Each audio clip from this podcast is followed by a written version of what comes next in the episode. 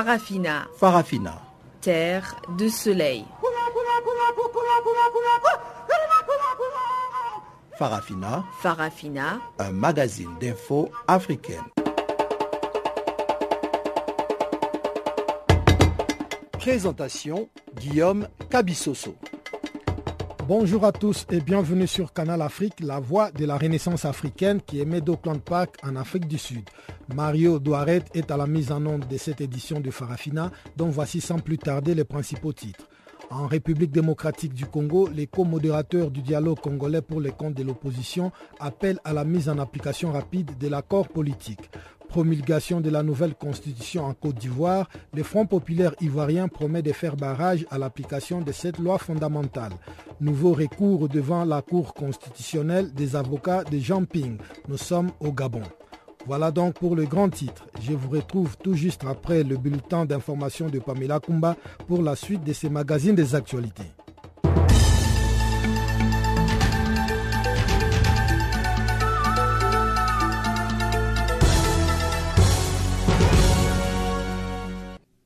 Bonjour à tous, ouvrons ce bulletin par l'Afrique du Sud. Le président Jacob Zuma a échappé jeudi à une motion de défiance.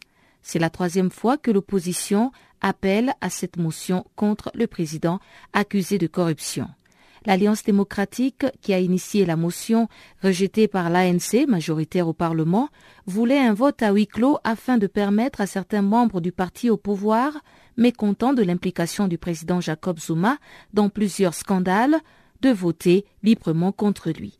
Cette requête a été rejetée et finalement cette motion de défiance n'a recueilli que 126 voix pour et 214 voix contre. Ce vote intervient une semaine après la publication d'un rapport de l'ex-médiatrice de la République sur l'influence exercée sur le gouvernement par la richissime famille Gunta. En Gambie, c'est sans surprise que le président Yahya Jammeh annonce sa candidature pour un cinquième mandat à la présidentielle du 1er décembre. Le président sortant se représente sous les couleurs de son parti, l'Alliance pour la réorientation et la construction patriotique. Yahya Jammeh a déposé son dossier de candidature à la commission électorale indépendante, assurant qu'il n'était nullement affecté par les critiques à son encontre. Le président candidat a déclaré n'écouter personne et qu'il fallait juste s'assurer de ne satisfaire que Dieu, le Tout-Puissant. Yahya Jammeh est au pouvoir depuis 1994 par coup d'État. Il affrontera deux autres candidats, Adama Barrow, soutenu par une coalition de l'opposition, et Mama Kandé, candidat du Congrès démocratique de Gambie, un parti récemment créé. La campagne électorale doit débuter le 16 novembre et le scrutin à un seul tour se tiendra le 1er décembre. Au Sénégal, le retour de Karim Ouad à Dakar anime les débats au sein du PDS, Parti démocratique sénégalais, pendant que les politiciens s'apprêtent pour les élections législatives. Contraint à un exil selon les membres de son parti, le fils de l'ex-président sénégalais serait sur le point de rentrer au bercail, même s'il doit retourner en prison. Le site d'actualité panafricaine, Kouassi.com, estime qu'il ne serait plus qu'une question de jours. Et au Sénégal, les déclarations vont donc bon train. Le comité directeur du PDS dénonce les contre-vérités du gouvernement qui veut accréditer l'idée selon laquelle Karim Ouad, candidat pour la prochaine élection présidentielle, était libre dès sa sortie de prison et avait le droit d'aller librement où il voulait, alors que Macky Sall l'aurait contraint à un exil forcé auquel le comité directeur du Parti démocratique sénégalais jure vouloir mettre fin. Le procès de Simone Bagbo en Côte d'Ivoire va reprendre le 16 novembre courant après un autre refus de l'accusé de comparaître. L'ex-première dame de Côte d'Ivoire et ses avocats ont boycotté la dernière audience dans son procès pour crime contre l'humanité pour protester contre la non-comparution en tant que témoin de plusieurs personnalités ivoiriennes. Le juge Boaiki Kouadjo a suspendu l'audience et a demandé à un huissier de transmettre une sommation afin que Simone Bagbo se présente au procès le 16 novembre. Pour rappel, le procès avait déjà été bloqué lundi dernier pendant plusieurs heures, la défense campant sur sa position de voir comparaître des personnalités ivoiriennes. La défense veut notamment entendre l'actuel président de l'Assemblée nationale et ancien chef de rébellion, Guillaume Soro, l'ancien Premier ministre Jano Kwadio Aoussou, l'ancien ministre Charles Kofi Dibi, l'ex-patron de l'armée, le général Philippe Mangou, et le directeur général de la police, Brindou Mbia. Simone Bagbo purge actuellement une première peine de 20 ans pour atteinte à la sûreté de l'État. Au Gabon, Célestin Mbinga, directeur de la DGI, Direction générale de la documentation et de l'immigration, a démissionné jeudi de son poste. Sa lettre, dont l'accusé de réception a été notifié par le bureau du ministre de tutelle, évoquait notamment des violations manifestes des lois et règles applicables aux procédures judiciaires et aux libertés fondamentales contre les journalistes et staff du journal Écho du Nord. Le 4 novembre dernier, des agents de la DGDI avaient fait une descente musclée dans les locaux du journal d'opposition Les Échos du Nord, particulièrement virulent dans ses prises de position contre le pouvoir. La rédactrice en chef adjointe du tri hebdomadaire Raissa Ayaseko a fait mention de torture et mauvais traitement pendant sa détention, pendant que ses 13 autres collègues mentionnaient également les mêmes faits. Les échos du Nord avaient notamment publié un article accusant le patron de la DGDI de malversation. Et on termine au Sénégal pour parler de l'hommage rendu aux tirailleurs. Centenaire de la bataille de Verdum en France, c'était l'occasion pour le ministre français des Affaires étrangères, Jean-Marc Ayrault, de saluer la veille à Dakar le sacrifice et le sang payé par les tirailleurs sénégalais lors de la Première Guerre mondiale. Ce 11 novembre commémore donc l'armistice ayant mis fin à la Première Guerre mondiale. Le fort de Douaumont fut, lors de ce conflit, repris aux Allemands le 24 octobre 1916 par le régiment d'infanterie coloniale du Maroc, le 4e régiment mixte de Zouave et tirailleurs, le 321 régiment d'infanterie, le 1er bataillon de tirailleurs Somalie et le 43e bataillon de tirailleurs sénégalais.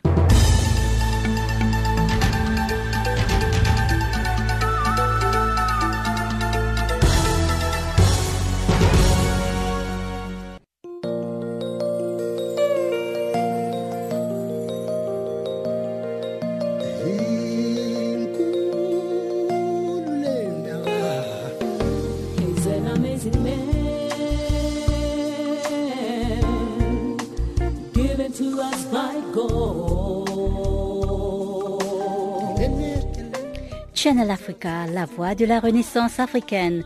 Écrivez-nous sur notre page Facebook Channel Africa. Faites-nous des tweets French Farafina ou bien Channel Africa 1.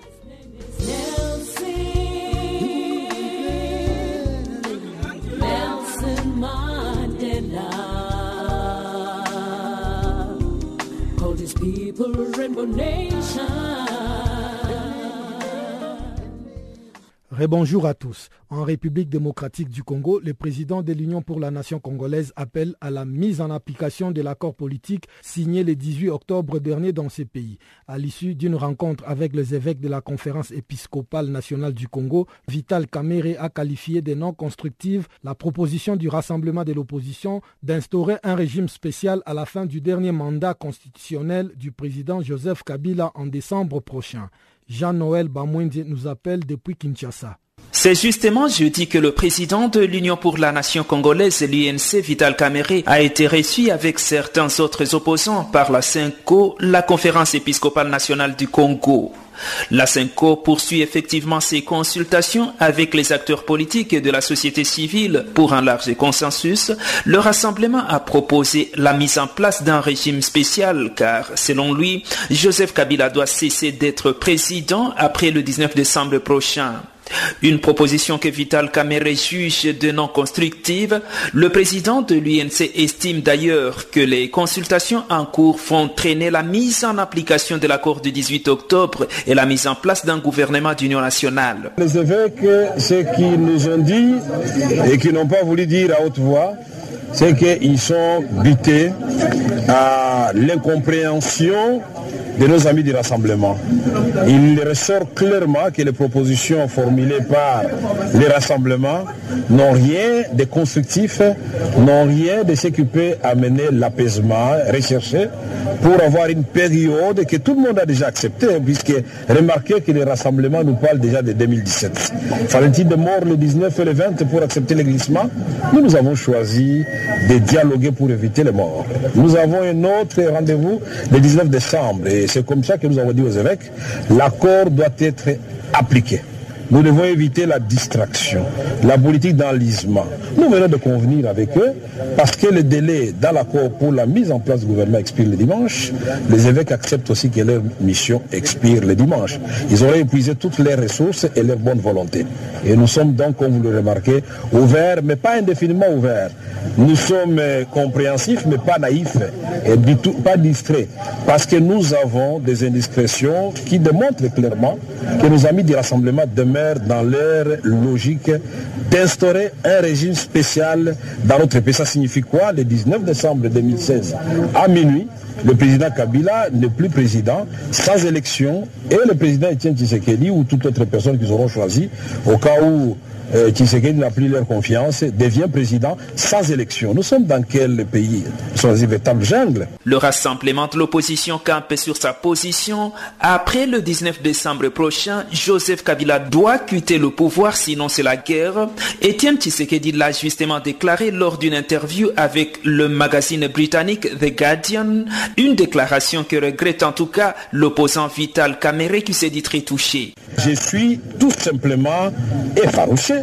C'est inacceptable quand il dit le 19, Kabila peut tuer 1 million, 3 millions, 7 millions de Congolais, mais il ne tuera pas 70 millions de Congolais. Mais quel est ce leader politique qui peut prophétiser la mort de 3 millions de ses compatriotes? Et nous allons gouverner les morts non, moi j'ai dit, il n'y aura pas de mort. Parce que nous avons tout fait, nous qui sommes partis à la cité de l'Union africaine, pour éviter ce chaos-là. Alors, nous rendrons responsables ceux qui pensent que pour accéder au pouvoir, il faut d'abord qu'il y ait un million de morts de Congolais ou deux millions de Congolais. C'est inacceptable. C'est en fait le 19 décembre qu'expire le dernier mandat constitutionnel du président Joseph Kabila. L'accord politique issu du dialogue entre majorité présidentielle, certains partis de l'opposition et la société civile qui prévoit la mise mise en place d'un gouvernement d'union nationale le permet également au chef de l'État de rester au pouvoir jusqu'à l'installation d'un président à élire le 29 avril 2018. Jean-Noël Pamoisé, Channel Africa, Kinshasa. Cap maintenant au Gabon, où le candidat malheureux à la présidentielle du 27 août dernier, Jean Ping, a déposé un recours devant la Cour constitutionnelle. Il conteste toujours la victoire de son rival, le président Ali Bongo Odimba. Ces recours concernent notamment la province du Haut-Ougoué, dont le taux de participation avait officiellement atteint 99,98% lors du scrutin présidentiel. Jean Ping, qui séjourne actuellement en France, a fait ses recours par la voix de ses L'analyste politique Guy Makatamanyonge nous en parle en détail au micro de Pamela Kumba. Selon le journal, euh, il y a un journal euh, d'opposition hier qui a annoncé une nouvelle réplique euh, des avocats de Jean Ping qui auront déposé un recours parce qu'il y a des incohérences au niveau de, des chiffres qui ont été donnés par le journal officiel et ceux donnés par la Cour constitutionnelle, surtout sur les résultats du Haut-Ougoué et sur les résultats globaux de l'ensemble du scrutin. Donc ils sont ils ont déposé un recours. En attendant de voir, ils ont annoncé que c'est tellement qu'ils changeraient la position de la tour de Pise. Ils ont décrié que cette cour ne valait absolument rien et qu'elle ne donnait pas de résultats objectifs. Alors pourquoi encore faire recours à cette même cour qui est en critiquée Bon, euh, selon encore les avocats de Jean Ping, ils disaient qu'ils voulaient épuiser toutes les voies de recours qui sont prévues par les textes réglementaires et la loi pour euh, certainement mener des actions en dehors du cadre réglementaire, pourrait-on dire. Mais ce qui est vrai, c'est qu'ils ont déposé un recours, ils contestaient effectivement, qui dénonçaient les incohérences entre les résultats qui ont été annoncés par la Cour constitutionnelle, même en annulant 21 bureaux de vote, et ceux qui sont officiellement publiés dans le journal officiel. Et que pensez-vous de ce recours après euh, plus d'un mois quand même, après l'investiture du président Ali et puis euh, la lancée de la machine étatique? Bon, mais il faut avouer que ces, recours viennent euh, certainement après moult réflexions. Les avocats sont allés trouver les procès verbaux originaux qui ne sont pas ceux euh, qui ont été euh, admis par la Cour constitutionnelle, donc qui ont certainement été euh, fabriqués de toutes pièces et puis entachés de ratures et autres qui ont été annulés. Les avocats donc ont retrouvé les procès-verbaux originaux. Ils vont les produire à la Cour constitutionnelle qui jugera leur authenticité pour pouvoir certainement statuer. Le fait que les avocats de Jean-Ping ont décidé de rouvrir ce, dossier de contestation de la présidence euh, d'Ali Bongo Ondimba, est-ce que ça ne ramène pas un peu un climat de peur au niveau de Libreville, la capitale? Bon, pour le moment, euh, selon le constat général, tout le monde va librement à ses occupations. Bon, cette nouvelle n'émeut pour le moment personne. Nous allons voir donc euh, la suite quand la Cour devra donc statuer et avec cela, le retour de Jean-Ping au Gabon. Pour le moment, pour le rappeler, il est en périple euh, en France et aux États-Unis. Et on verra ce que ça va donner. Mais les Gabonais, en général, n'espèrent pas autre chose de la Cour constitutionnelle. Mais est-ce que ça veut dire aussi... De l'opposition comme de la majorité, on sait que les deux sont pipés. Les Gabonais euh, n'espèrent pas une décision contraire qui viendrait euh, en déchéance de M. Ali Bongo Ndimba. Est-ce que ça veut dire que les partisans de Jean Ping se sont démobilisés, euh, euh, sont découragés à Libreville, alors qu'on voit un peu sur les réseaux sociaux une forte mobilisation, notamment euh, de ces militants en France? Oui, dans la diaspora, les partisans de Jean Ping sont très actifs, mais je crois qu'ici, l'engouement est retombé. Et on ne sait pas ce que ça va donner avec le lever avec les appels de Jean Ping à la mobilisation. On ne sait pas ce que ça va donner. Mais nous savons pour le moment qu'à Libreville, dans tout le Gabon, généralement, tout est calme. Euh, la tension a baissé d'un cran, mais elle reste très vive dans la diaspora. Et au niveau du pouvoir, est-ce que euh, le porte-parole du gouvernement a réagi par rapport à, cette sortie des avocats de Jean-Ping euh, Pour le moment, aucune réaction officielle. Les réactions officielles, les Gabonais les voient généralement dans cette traditionnelle conférence de presse. Pour le moment, après cette sortie, aucune conférence de presse n'a été convoquée, donc on attendra de voir dans les tout prochains jours. Le Parlement sud-africain a rejeté jeudi une motion de défiance contre le président Jacob Zuma. Une motion de défiance qui n'a recueilli que 126 voix pour et 214 voix contre. Le résultat du vote était prévisible car le Parlement sud-africain reste dominé par le parti au pouvoir, le Congrès national africain. C'est le principal parti d'opposition, l'Alliance démocratique, qui avait initié cette procédure accusant le président Jacob Zuma de corruption. Chancelier Loura a suivi pour nous ces dossiers. Les votes est intervenu une semaine après la publication d'un rapport de la médiatrice de la République sur l'influence exercée sur les gouvernements par la richisme famille Gupta. C'est la troisième fois en moins d'un an que le chef de l'État est contesté à l'occasion d'un vote des censures ou des destitutions. Ce vote a été décidé dans la foulée de la publication la semaine dernière d'un rapport de la médiatrice de la République qui a jeté un regard cru sur la gestion des affaires de l'État par le président. Particulièrement documenté, CTP document révèle les menus, l'influence exercée sur les gouvernements par la richisme famille Gupta à la tête d'un puissant empire industriel et médiatique avec la complicité de Jacob Zuma. Entre autres exemples, ces rapports affirment que les Gupta ont offert un pot de vin de 40 millions d'euros au vice-ministre des Finances, Msebisi Jonas, qu'il assure avoir refusé. Ces rapports viennent s'ajouter à la longue liste des affaires qui ont défrayé la chronique de la présidence Zuma, à commencer par celle des travaux effectués dans sa résidence privée qui l'a contraint à rembourser 500 000 euros et d'autres menaces se profilent à l'horizon, comme la reprise par la justice des poursuites pour corruption, fraude fiscale et raquettes abandonnées en 2009 dans une affaire dépôt de vin liée à un contrat d'amermement. 20 ans après l'entrée en fonction du premier gouvernement post-apartheid en 1994, cette litanie suscite de plus en plus des colères dans la jeune démocratie arc-en-ciel. La semaine dernière, une véritable marée rouge, composée des milliers de militants du parti des gauches radicale des combattants pour la liberté économique a exigé la démission de Jacob Zuma, le président de l'Afrique du Sud, devant les grilles du palais présidentiel. Mais la mention discutée jeudi, qui obligerait les présidents à démissionner si elle était adoptée, n'avait pas de chance d'aboutir. L'ANC de Jacob Zuma dispose au Parlement d'une solide majorité de 249 sièges sur 400 qui écartaient tout scénario surprise.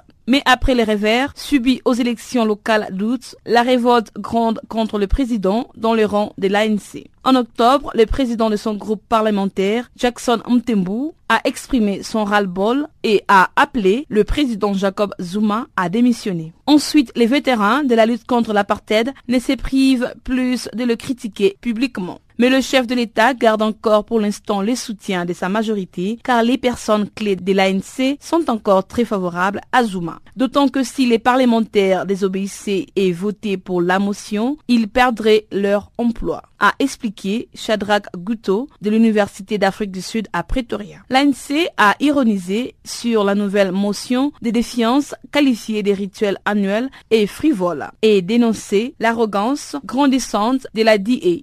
Les appels au départ du président sont prématurés et infondés, a tranché son secrétaire général Gwede Montache. Les mandats de Jacob Zuma à la tête de l'Afrique du Sud s'achèvent en 2019. Mais de fin 2017, l'ANC élira un nouveau président pour les partis et pourrait décider dès ces moments-là de le remplacer à la tête de l'État, pronostiquent plusieurs analystes. Certains invoquent même l'hypothèse d'une amnistie pour lui éviter toute poursuite judiciaire, selon Patrick Bon promulgation par le président Alassane Ouattara de la nouvelle constitution qui ouvre la voie à la Troisième République en Côte d'Ivoire. L'opposition qui juge les textes rétrogrades et monarchiques continue à rappeler qu'elle n'avait pas été consultée et a accusé les pouvoirs de clientélisme et d'organiser la succession d'Alassane Ouattara. Marie-Odette Lourognon, présidente de la Ligue des femmes du Front populaire ivoirien, promet de mobiliser les Ivoiriens pour qu'ils puissent rejeter en bloc l'application de cette nouvelle loi fondamentale du pays. Le peuple ivoirien n'est pas impliqué. Et nous, nous sommes du côté du peuple ivoirien. Donc nous ne nous reconnaissons pas dans sa constitution. C'est sa constitution. Il l'a promulguée.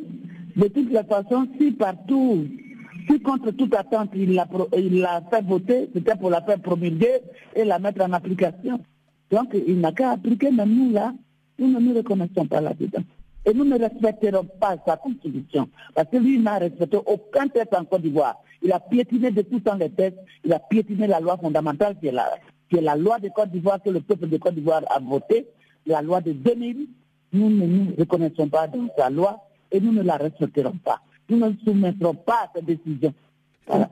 Et madame, vous êtes euh, de la Ligue, présidente de la Ligue des femmes du Front populaire ivoirien. Comment, d'une façon concrète, vous allez appeler la population, du moins cette partie de la population qui vous soutient, à rejeter l'application de cette euh, constitution qui a ouvert la voie à la Troisième République Côte d'Ivoire? Mais nous, nous, nous allons faire des tournées d'explication. Nous allons dire le contenu de sa constitution qui exproprie les Ivoiriens et qui va, le contenu qui va contre euh, l'existence même de la Côte d'Ivoire et du peuple de Côte d'Ivoire. Nous allons faire bien, très bientôt des tournées, des tournées d'explication pour demander au peuple que cette constitution-là n'est pas la nôtre. Et donc, euh, le peuple n'est pas concerné. Puisque le peuple n'a pas été impliqué dès le départ, ce n'est pas dans son application qu'on doit, euh, impliquer le peuple. Et le peuple même a rejeté le jour du vote.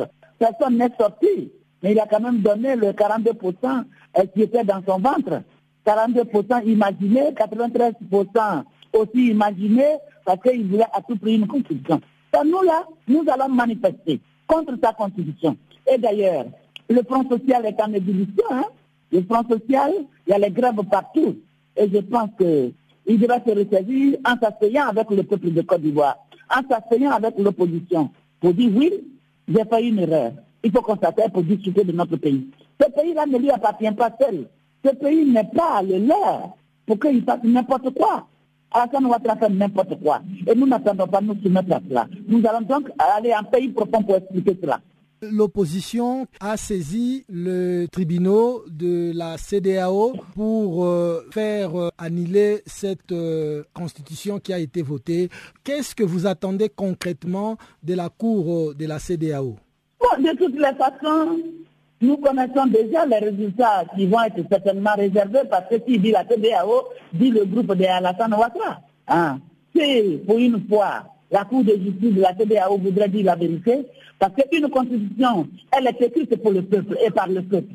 Une constitution est écrite pour les intérêts du peuple, pour sauver le pays, pour protéger le pays et par le peuple. On n'écrit pas une constitution contre le peuple et euh, en dehors du peuple, non. En l'absence du peuple, non. Donc nous allons, certainement, nous allons écrire. S'ils ne répondent pas, nous savons combien Alassane Ouattara est soutenu à travers euh, la communauté internationale. Mais nous, nous allons prendre euh, à témoin l'histoire. Parce que c'est l'histoire, c'est l'histoire qui se construit. Si lui, il écrit l'histoire de la Côte d'Ivoire dans le faux, nous, nous allons construire l'histoire de la Côte d'Ivoire dans la justice. Et c'est pour ça que nous écrivons à la Cour de justice pour prendre euh, le monde à témoin, pour dire que nous sommes dans une dictature rampante, pour dire que nous sommes, nous vivons euh, avec euh, un président qui ne peut que agresser le peuple et qui ne peut que, comment on appelle, faire vivre l'imposture au peuple de Côte d'Ivoire.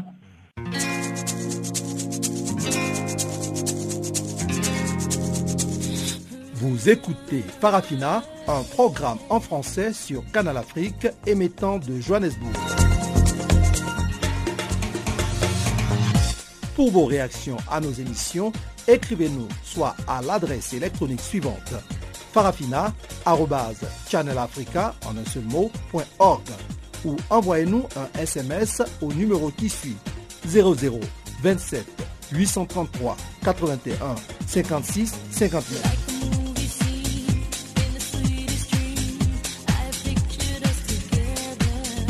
Notre adresse électronique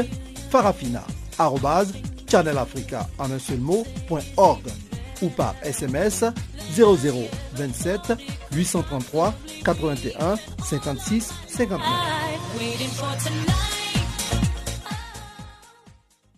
Place à présent à Chanceni Louraquois qui va décortiquer pour nous ce qui fait la une de l'actualité dans le monde économique.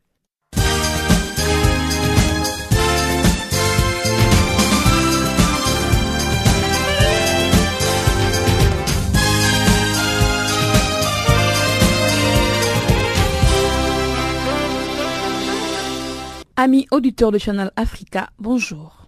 Notre bulletin économique commence avec les nouvelles de la 22e conférence mondiale sur les climats qui se tient au Maroc. En effet, la ville de Marrakech, qui accueille la COP 22 du 7 au 18 novembre 2016, a décidé de multiplier ses efforts aux projets liés au développement durable. Pendant cette conférence, les villes ont affiché le jeudi leur volonté de jouer un rôle déterminant dans la mise en œuvre de l'accord des Paris qui est entré en vigueur le 4 novembre dernier, notamment en réduisant leurs émissions de carbone. La journée mondiale d'action climatique consacrée aux villes et aux établissements humains à la COP 22 s'est focalisée sur les possibilités d'action au niveau local, notamment en matière de résilience et d'efficacité énergétique des bâtiments. Un nouvel outil a ainsi été lancé pour aider les villes à évaluer les mesures de résilience qu'elles prennent, signalant que les villes sont au centre de l'accord de Paris sur le climat. Elles sont aussi au cœur des objectifs de développement durable adoptés en septembre 2015 et du nouvel agenda urbain adopté à Quito en octobre dernier. L'accord de Paris appelle les pays à lutter contre le changement climatique en visant une limitation de la hausse de la température mondiale bien en dessous de 2 degrés Celsius et à s'efforcer de ne pas dépasser 1,5 degrés Celsius.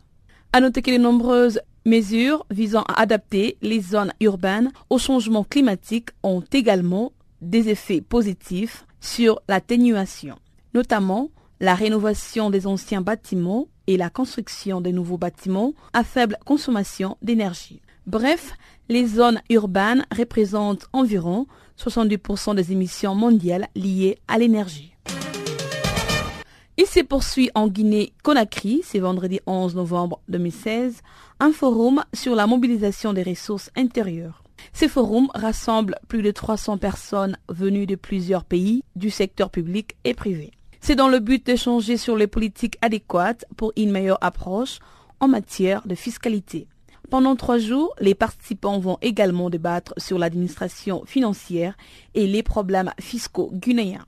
Ces forums se veut en espace d'échange et des propositions afin de faire la relecture de la politique fiscale du pays en tenant compte des contraintes socio-économiques. Le ministre guinéen du budget Mohamed Lamid Doumbouya a résumé l'enjeu de ce forum à la nécessité de faire la, relecture de la politique fiscale de la Guinée afin de permettre un fonctionnement efficient, efficace dans la mobilisation et l'utilisation des ressources intérieures, tout en tenant compte des contraintes socio-économiques. Quant au ministre guinéen, Il espère, à l'issue de ce forum, des directives qui pourront se dégager et mobiliser plus les ressources, les sécuriser et les réinvestir sur les secteurs clés du développement avec une politique de mise en œuvre adaptée. Restons toujours en Guinée-Conakry. Le gouvernement guinéen a approuvé le jeudi en Conseil des ministres des réformes fiscales dont l'objectif est d'améliorer la gestion des finances publiques dans les pays. Ces réformes font suite à la tenue récente des États généraux des impôts organisés sous la tutelle du ministère du Budget Mohamed Lamid Doumbouya avec la participation de plusieurs partenaires nationaux et étrangers. À cette occasion, plusieurs recommandations importantes ont été faites au gouvernement. Il s'agit par exemple des niveaux élevés des taux d'impôt sur les sociétés estimées à 35% de la taxe sur la valeur ajoutée qui s'élève à 20%. D'après les ministres du budget, Mohamed Lamid Doumbouya, cette situation contribue à décourager les investissements en Guinée-Conakry. Elle affecte également le pouvoir d'achat des consommateurs en posant de sérieux problèmes de recouvrement des taxes et autres impôts.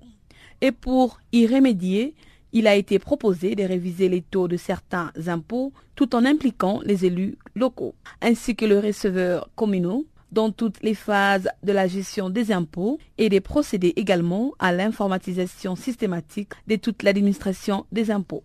En outre, pour parvenir à des résultats positifs dans la mise en œuvre de ces réformes, les ministres ont sollicité l'implication du gouvernement pour doter son ministère d'une structure dynamique et performante qui sera au service du développement du pays. En somme, les conseils de ministres s'est penché sur l'évaluation des potentialités fiscales de la Guinée. Les dix conseils a recommandé la poursuite de la réforme et a invité les ministres à approfondir les réflexions visant une nouvelle politique fiscale prenant compte les réalités actuelles.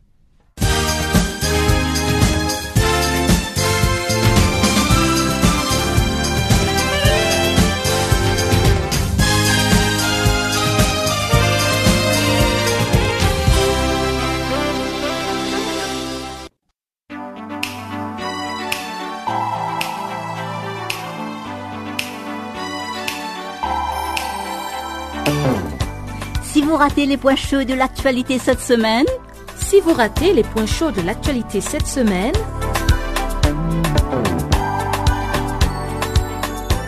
eh bien, sans plus tarder, suivez la revue des actualités de la semaine sur Channel Africa, la voix de la Renaissance africaine.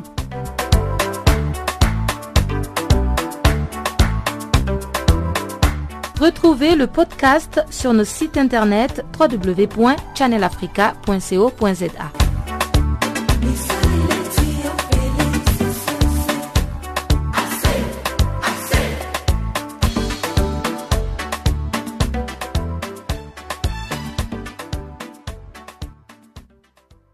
Des experts médicaux ont mis en garde contre le risque d'une résurgence de la maladie à virus Ebola en Afrique de l'Ouest. Lors d'une conférence de presse sur la santé qui se tient au Sénégal, les intervenants ont averti qu'à défaut d'une vigilance accrue, la maladie pourrait réapparaître à tout moment en Guinée, au Libéria ou en Sierra Leone. Ces trois pays ont été le plus touchés par l'épidémie qui a fait plus de 11 000 morts entre 2014 et début 2016.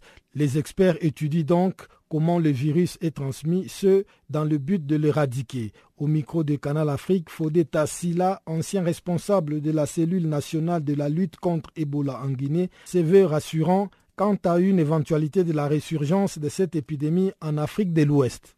S'il y avait ce constat, on aurait, on aurait déjà alerté le monde entier. Nous avons nos équipes euh, de surveillance à travers tout le territoire maintenant avec l'Agence nationale de la sécurité sanitaire qui a remplacé la coordination nationale de lutte contre l'Ebola.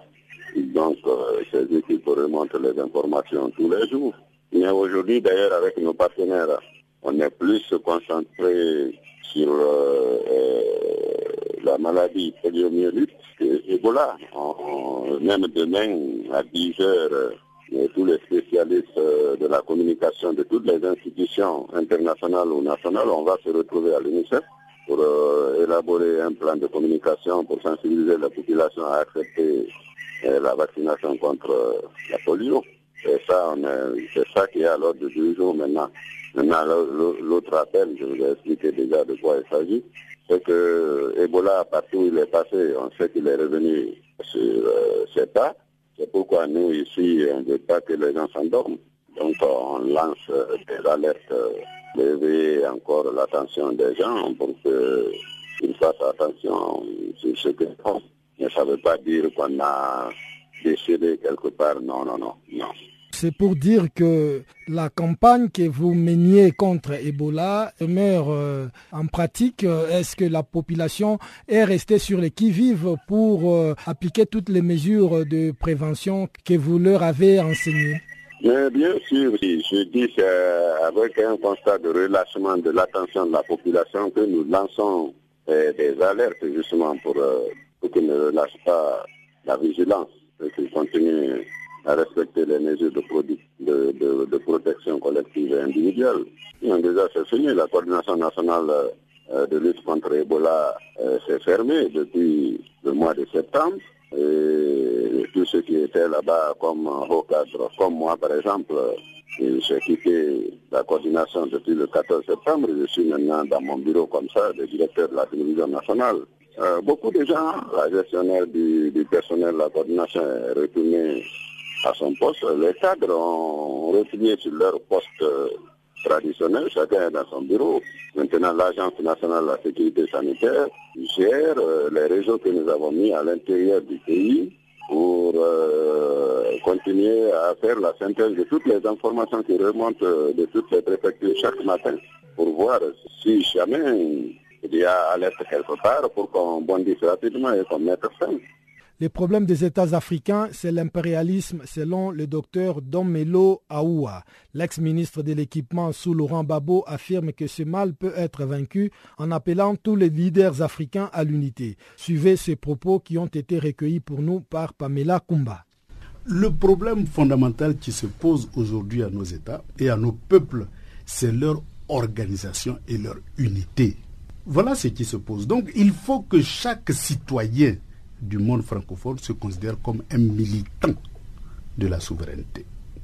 C'est en se considérant comme un militant de la souveraineté et en cherchant à s'organiser ensemble et parler d'une seule voix que nous pouvons défaire l'impérialisme et que nous pouvons défaire des liens qui ont été créés par les accords de coopération entre la France et l'Afrique et entre l'Union européenne et les ACP.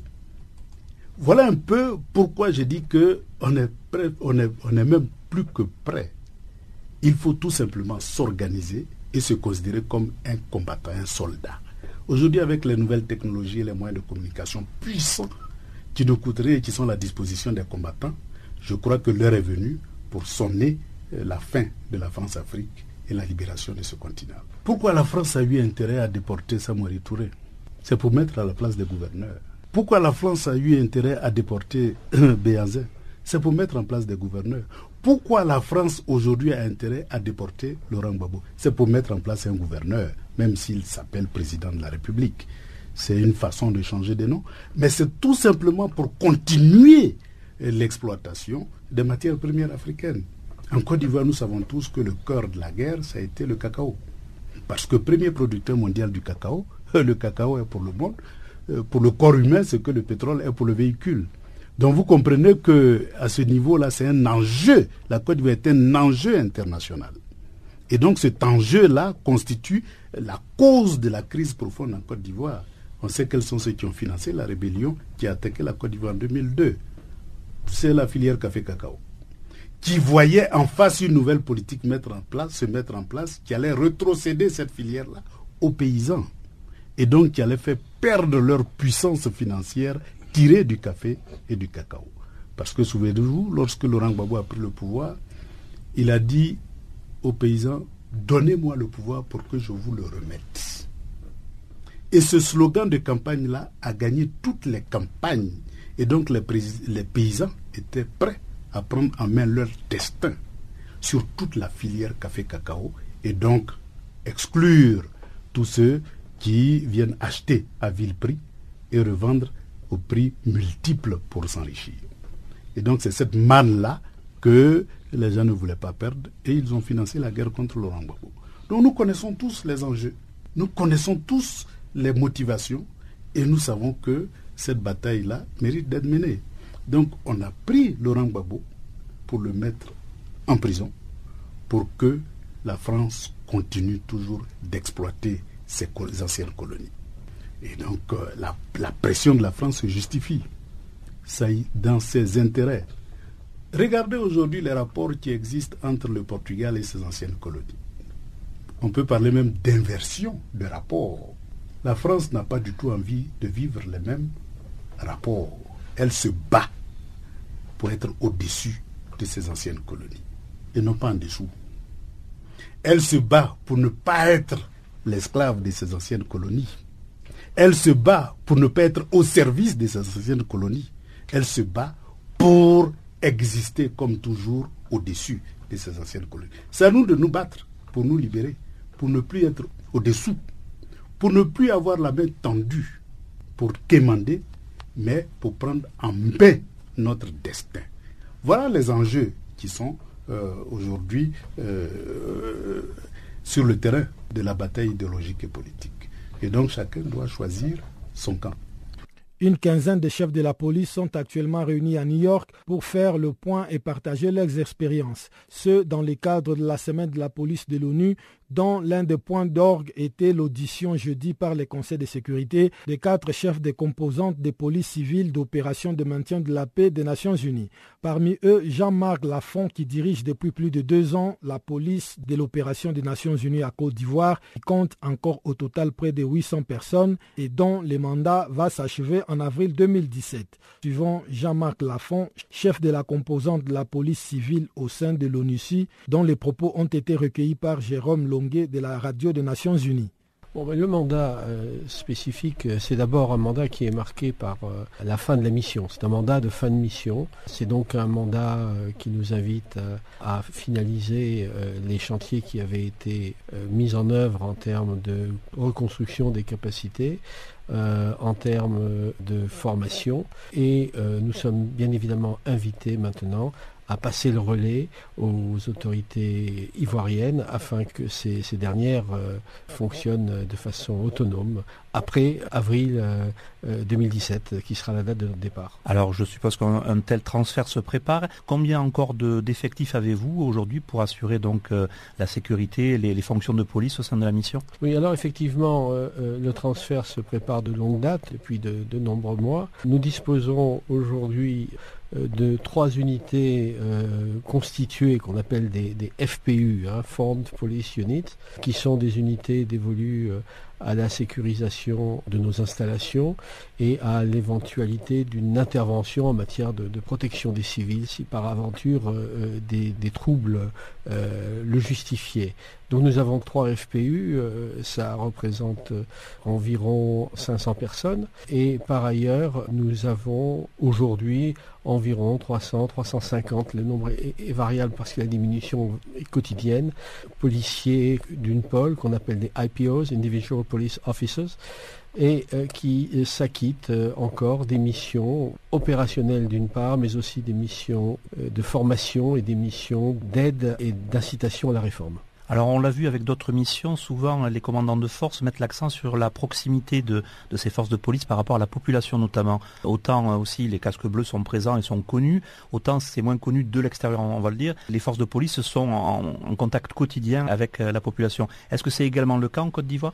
Alors, ça a été le cas de façon continue au cours des années écoulées. Depuis plusieurs mois, et à vrai dire depuis notre dernier mandat, nous avons été euh, invités à orienter notre action à un niveau plus stratégique. Nous quittons le terrain pour euh, se rapprocher des préfectures de police et des légions de gendarmerie. Ce détachement du terrain est, lié à, un souci, encore une fois, de passation de relais à un niveau qui soit désormais un, niveau euh, stratégique et, non plus à un niveau de terrain. Est-ce que ça veut dire donc dans cette sorte de compte à rebours que vous êtes obligé maintenant de mettre l'accent sur la formation, sur euh, vous parliez de stratégie, sur euh, ces différents éléments qui font que fin avril, en gros, euh, la mission arrêtera ses, activités et que tout sera transféré aux autorités ivoiriennes? Oui, alors ce compte à rebours génère chez nous un désir effectivement de finaliser ce qui a été commencé, mais il ne faut pas non plus qu'on se berce d'illusions dans la mesure où les chantiers de la réforme, les défis de la formation resteront ouverts. Et il est vrai que nous, souhaitons que notre partenaire ivoirien soit à même de relever ces défis et, soit à même de, gérer ces chantiers. Pour autant, ils ne seront pas seuls car après notre départ, les équipes euh, pays euh, de l'ONU restent sur place euh, et les acteurs des différentes coopérations telles que l'UE ou les coopérations bilatérales seront encore là. Donc nous ne laisserons pas les Ivoiriens, nos partenaires, réellement seuls. L'ONU sans va, mais euh, les mécanismes de, coopération multiples demeureront. Mais quand on parle des effectifs actuels, vous parlez de 500 personnes notamment, on va arriver quand même à, une couverture, à une présence bien moindre. Ah oui, oui, oui. Depuis euh, plusieurs mois, donc nos effectifs diminuent et ils continueront de diminuer. À la fin du mois de janvier 2017, euh, nous cesserons toute activité sur le terrain entre euh, le, 31 janvier et le 15 février, la plupart de nos effectifs seront partis et restera sur place une équipe chargée, bien ma foi, de s'acquitter des tâches résiduelles jusqu'à la fin de la mission qui est prévue donc pour la fin du mois d'avril.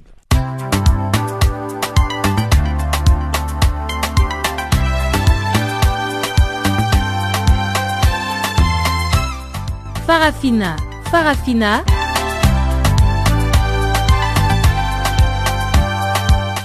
L'actualité panafricaine en français?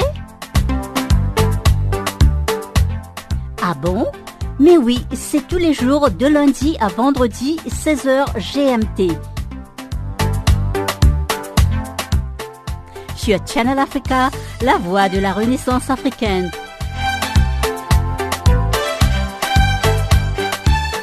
Et n'oubliez surtout pas de tweeter French Farafina.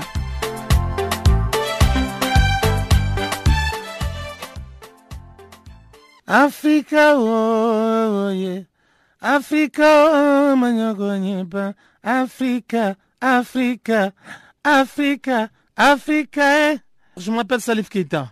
Vous écoutez Channel Africa, la voix de la renaissance africaine. Chanceline Louraquois vient encore de faire son entrée dans ses studios, cette fois-ci pour nous présenter la page des sports.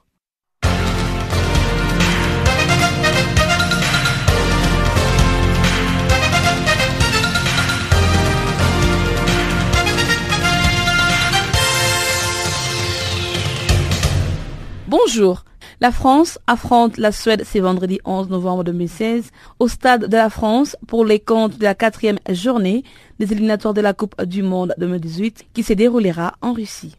En effet, le match entre le Bleu et les Suédois définira la première place du groupe A après quatre journées. Pour cette rencontre, le défenseur central du FC Barcelone, Samuel Umtiti, a été convoqué de nouveau et devrait s'asseoir sur le banc des remplaçants. Samuel Umtiti est pourtant prêt à jouer si seulement il est titularisé par Didier Deschamps. Il déclare, je cite, si les sélectionnaires décident de me mettre sur le terrain, j'essaierai d'être performant. Fin de citation. Concernant ces matchs face à la Suède, Samuel Umtiti rappelle qu'il est très important d'empocher les points pour prendre ses distances avec les adversaires. Il ajoute que c'est un match très important, ils doivent gagner pour être premiers. Ce dernier a conclu que c'est très important de remporter cette confrontation. À noter que les deux équipes sont en tête avec 7 points, 3 longueurs devant les Pays-Bas qui affrontent les Luxembourg prochainement. La Fédération burkinabé de football a procédé le jeudi à l'élection de son nouveau président. Les élections se sont passées à Koudougou, à 100 km de l'ouest d'Ouagadougou.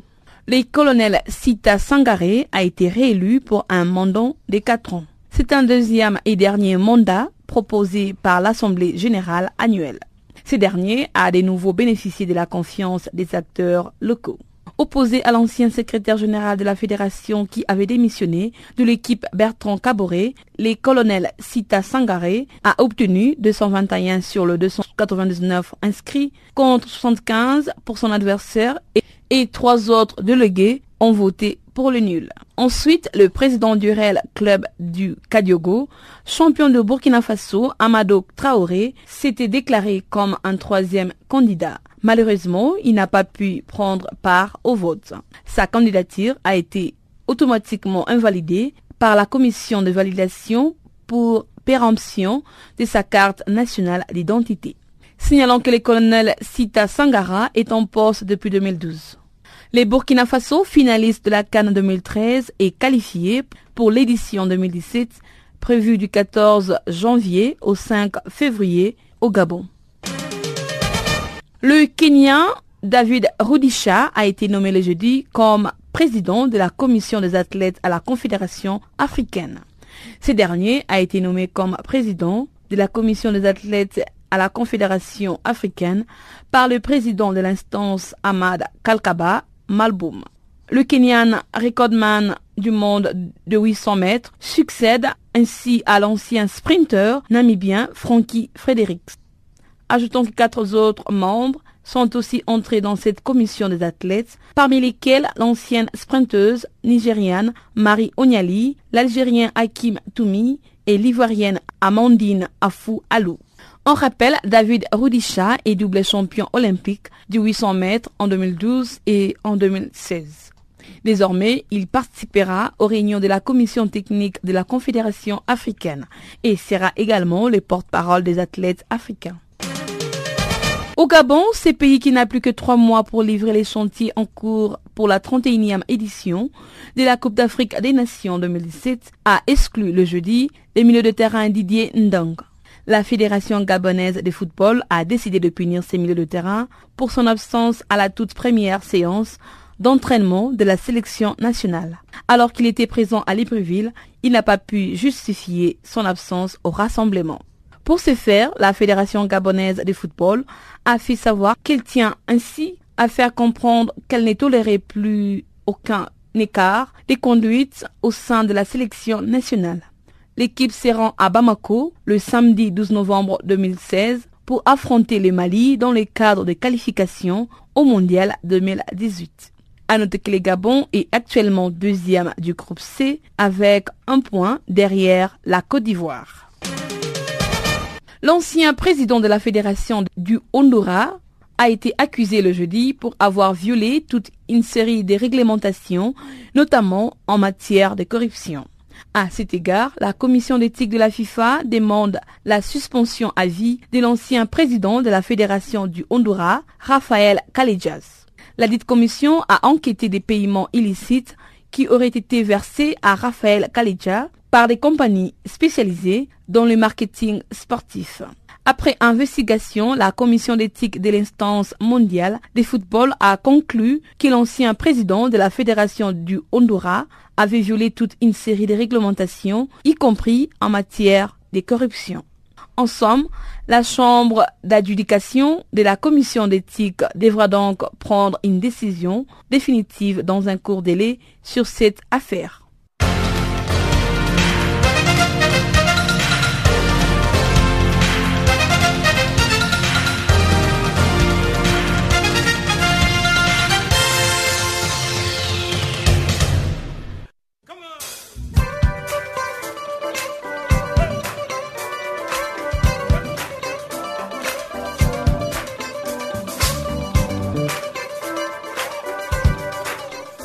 Farafina, votre rendez-vous hebdomadaire sur Channel Africa, la radio panafricaine.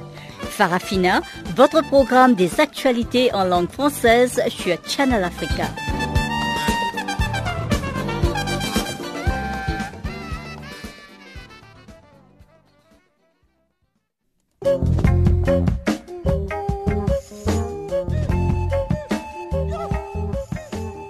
S'achève, mesdames, mesdemoiselles et messieurs, cette édition du magazine des actualités sur Canal Afrique, la voix de la Renaissance africaine. Avec vous, c'était Guillaume Cabissoso. La mise en onde était assurée par Mario Douaret.